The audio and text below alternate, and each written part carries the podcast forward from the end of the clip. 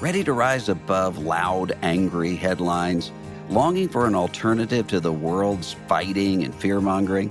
Christianity Today magazine offers a trustworthy, faithful perspective on stories that matter to you, from the church next door to movements and ministries all around the world.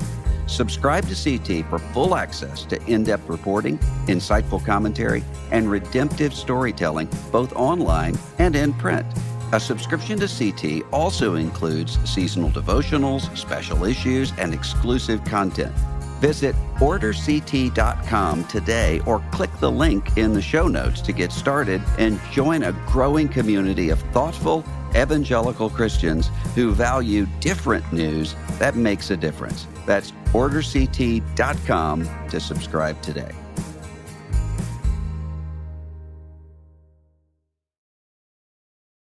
This episode is brought to you in part by Zondervan, publisher of Ghosted, an American story, written and narrated by New York Times best-selling ghostwriter Nancy French, and is available everywhere audiobooks are sold.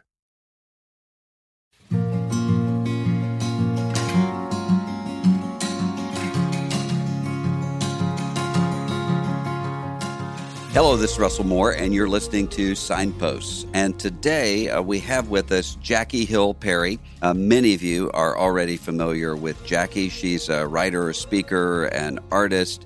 Uh, she uh, she debuted her album, her first album, The Art of Joy, in 2014, and her latest album, Crescendo, uh, came out in 2018. And uh, she's written a really fascinating book called Gay Girl, Good God, uh, which came out uh, earlier this year. And uh, I want to talk to her about that and some other issues. And I'm especially glad that Jackie's with me today because she's starting her new tour today as we're recording this. And so she's in the middle of a thousand and one things. Thanks, Jackie, for being here. Thank you, Dr. Moore. Tell us a little bit about, for those who aren't familiar, about your story, about uh, sort of your background and how you came to know the Lord Jesus. Yeah, uh, to say it as succinctly as I can, um, I was raised in a church context, not because of my parents, but because of my aunt. My aunt was a believer, and I went to church with her every Sunday when my mother went to, went to work. Um, and I think being raised around her, even though I had my own issues, I just had an awareness of Jesus and the Bible and community and worship uh, that I don't think I would have had otherwise. And so when I started to mm-hmm. discover that I was same sex attracted, um, I had uh, something to compare it to. Um, I guess some hope in light of what I was feeling and sensing. But when I did notice it, I didn't feel as if I had the freedom to be honest with it. Or, and how, or how old it. were you then? Uh, my, uh, I don't know. Before seven. Okay. I, I know that. Yeah. Um, that I just I, I, I sensed, hey, the same way that the other girls like the boys is the same way that I like the girls. Mm-hmm. You know. Um, and I was quiet about it, silent about it until high school is when I it felt as if to be gay would be easier than to continue to act uh, heterosexual, and that's what I did. Mm. Um, and then eventually, when I was 19, uh, God spoke to my heart while I was in my room doing nothing spiritual. I wasn't watching the Beth Moore tape or anything. And I felt convicted of my sin and all of my sin, not just lesbianism, not just sexual immorality, but the, the ultimate sin that I think I was a slave to was unbelief. Mm. Um, and I just saw that Jesus had to be the worthy one uh, over and above all the other things that I was placing or putting in his place. And so by his grace, I just believed him. Mm. You know. One of the things that I found really uh, poignant in your book is when you were talking about your mom uh, and and mm. about how you sort of were grappling with whether or not you should talk to your mom about this stuff. And uh, how, how, did that how did that go for you? Well, um, I think sovereignty snitched on me to be mm. to be honest with you, because uh, I I was a. It's not that I was afraid to talk to her because she was a Christian. It's just black mamas don't react well to certain things. Mm-hmm. And so I was just afraid at what she would say. Um, but what happened was I was with her in the car and she used to listen to talk radio and there was a, a episode on the talk radio where they were having parents call in uh, about their gay children and all the signs that they saw that told them that their children were gay. And so I'm just sitting here like, why is this happening right now, this moment, while I'm in the car? Um, and many of the signs that the parents talked about were me. And so mm. she turned to me and she said, Is that you? And I said, yeah. And I cried because I felt exposed. I felt vulnerable. I didn't know she would continue to love me in the same way now that she knew that I would not possibly get married to a man or even have children one day. Um, but I did. So. Mm-hmm. I talk to tons of moms and dads uh, who really grapple with how to respond when they have when they hear that conversation coming from uh, their son or daughter whether it's somebody yeah. who is saying hey i'm a christian and um, I, i'm disturbed by this and i don't know what to do or if if they're told by someone who says this is who I am and how I'm going to proceed uh, forward, what sort of advice would you give to those those parents? I think the first thing is prayer, prayer for wisdom. And I had an interview with somebody where I said that as an answer, and they said, "Can you give me something more practical?" Uh. And I said, "That's the most practical thing that I could give you because there's so many different scenarios, and there's so many ways which you could respond to. To some children, you might need to point to the Bible and point to biblical truth. To others, you might need to listen. To others, you might need to just pray in that moment. To others, you might need to push back. Um, and so I think we need and need to beg for God's wisdom uh, divine wisdom in that moment to know what to do best. Um, mm-hmm. I think, secondly, my prayer for people is always that they would display love physically before they do it verbally.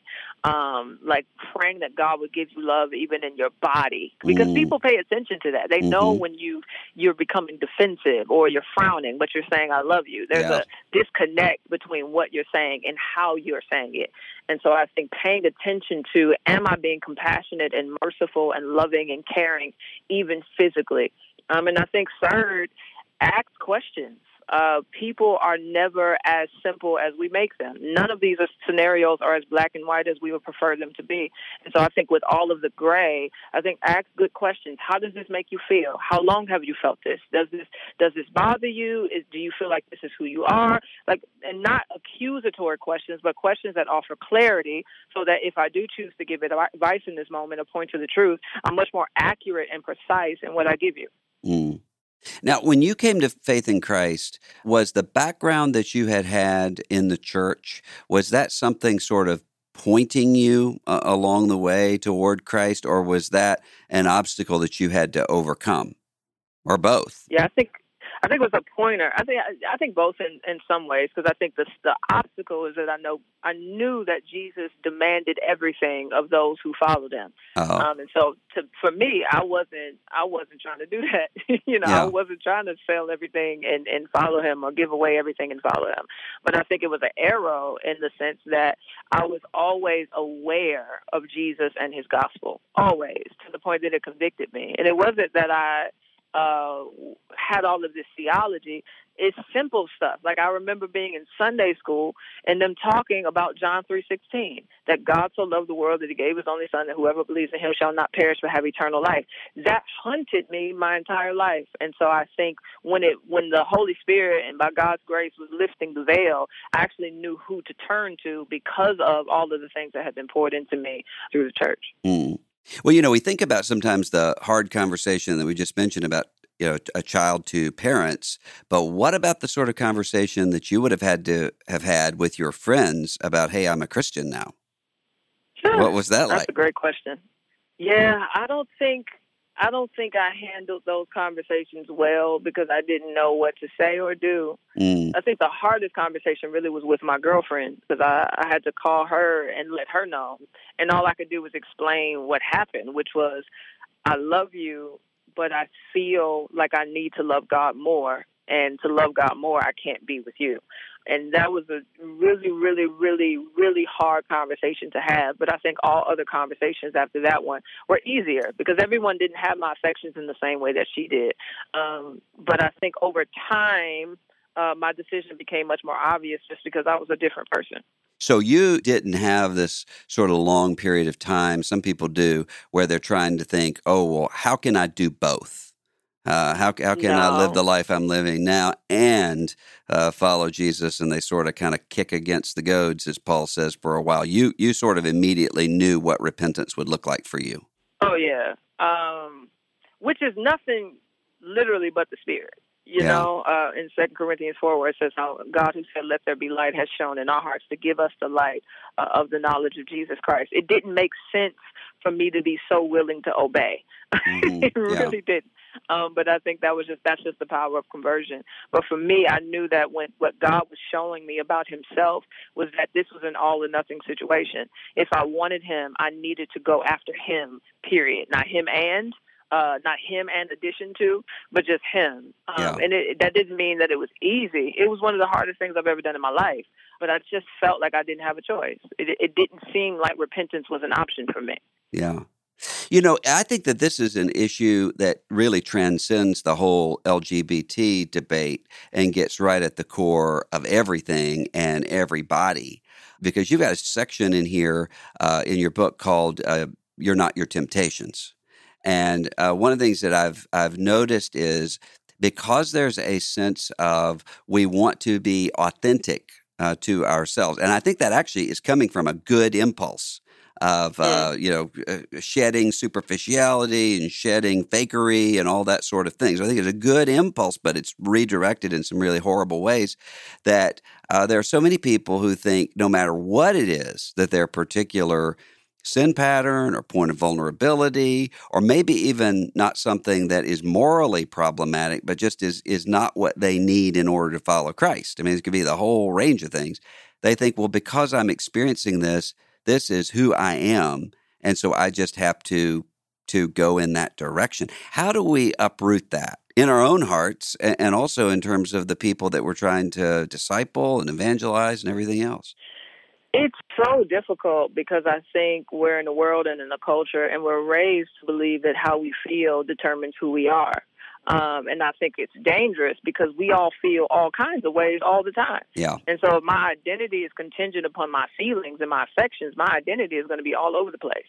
Uh, but I, I think it's better and wiser and much more healthy for us to anchor or tether our identity to what God has said in His Word because that doesn't change, you know. Yeah. Um, and so I think one, I think this when it comes to discipleship, I think what people need to know is that we need to identify ourselves by faith. Therefore, if God says, um, "I am a new creature," Mm-hmm. even though you don't feel like a new creature, even though you don't have new creature thoughts sometimes. Mm-hmm. If God said you're a new creature, that's who you are. But you have to believe that by faith, you know? Mm-hmm. And so I think that's the challenge is how do we get outside of or how do we get beyond allowing us and the world and the flesh to determine who we should be rather uh, than letting the text speak into that. Mm.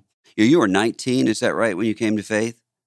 Yeah, I was. That's a, a child. That's a, a, child. That's yeah. a tumultuous time for for everybody. Uh, what would you say to 19 year old Jackie Hill if if you were able to talk to her in terms of advice and, and wisdom for the future? As a new believer? Yeah. Ooh.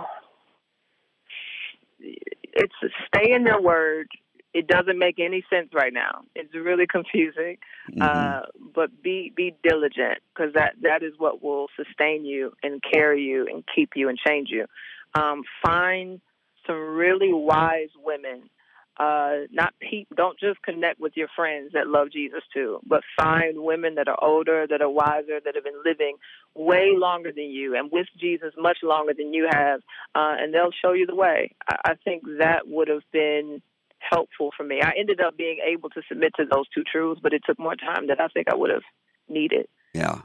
What what advice would you give to pastors and teachers and women's ministry directors and counselors and others who are working within the life of a church when it comes to speaking to these uh, LGBT uh, issues um, yeah. as it comes out of the text? Because one of the things that uh, tends to happen is you have some people who are very harsh uh, and sometimes give the impression we don't even want to share the gospel with uh, people who have this particular pattern of, of uh, sin in life.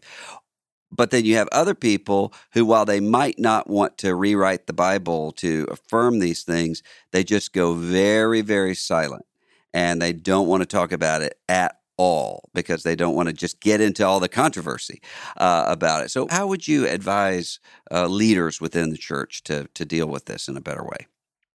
Ooh, um, there's a lot there. I, I think books are helpful, and I think people are are doing that. That's one thing I've been really encouraged about when it comes to God's church, is that they are doing all that they need to do to understand, uh, so that they can be better equipped to know how to love their neighbor. And so I think that that to me speaks to the reality that God really is finishing the work that He started in His church. And so continue that, continue to learn and read books. Sam Allberry, Rosaria, Rosaria Butterfield, Christopher mm-hmm. Yuan, etc.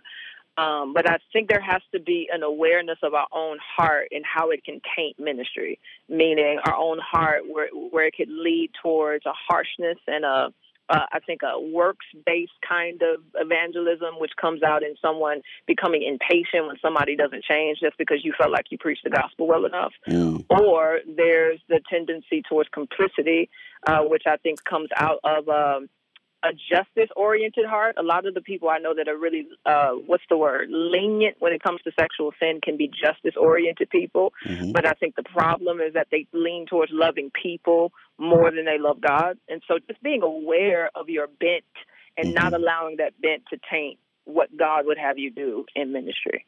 Mm. Let's talk about music and poetry uh, for a minute because, for whatever reason, I tend to be surrounded by uh, artists, uh, songwriters, and singers. And those are kind of my closest friends in many ways. And uh, I'm somebody who has absolutely no talent in terms of uh, songwriting and so forth, but I wish I did. You know, so it's one of these yeah. like, I wish I could do what you do. And one of the things that uh, that I often will ask people who are in the world that you're in is how do you avoid the situation? Because I've known people who are, are artists of various kinds who will say, you know, I started out with a lot of things to say, a lot of inspiration, a lot of creativity, and then I sort of got on the road and I had the pressure to create and I just got stale and lost all of that. Or people who will say, I'm in the, the middle of all of this and I kind of lost the vibrancy of my walk with with God. How do you navigate all that in terms of your, your creativity? I think creativity um, changes and adjusts uh, according to seasons. I, I think I was much more, I wouldn't say I was more creative, but creativity was much more accessible when I didn't have as much going on. So mm-hmm. when I was just creating for creativity's sake, when I was 19, 20, didn't have a husband, didn't have children, didn't have a ministry really, it was just coming out of me freely. I think now in the life stage that I'm in, I'm busier. I have I have much more stress. I'm older. I have less time. I think a lot of that has made me have to work for creativity. But I think that there's something good about that yeah. because to have to work for it means that I have to ask God for it. it. Means that I have to to read. I have to study. And I think when creativity comes easy, I think there's so much more room for pride. But when you have to work to be good, and to be uh, to to be able to angle words or sentences or songs or hooks in a way that's not normal or boring. Uh, it gives you a sense of a lack of ownership. Where when people do praise it and are affected by it, it's you recognize, oh, that didn't come out of me naturally. Yeah, like yeah. I, I had to do some things for that, and so I think I think I just changed my perspective. I'm not as easily discouraged about having to uh, work for it as I would have been some years back.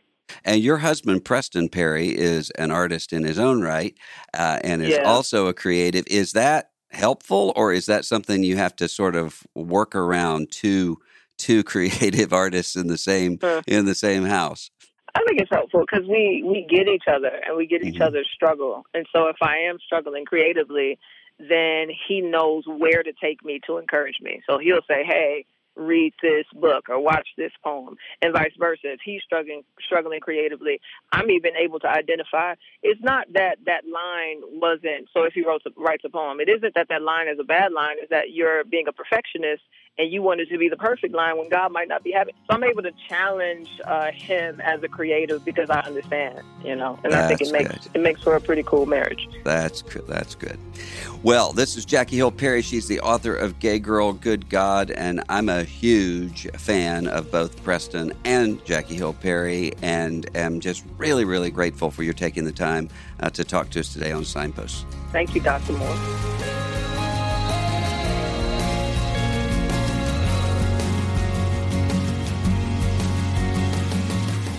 This is Russell Moore, and you're listening to Signposts.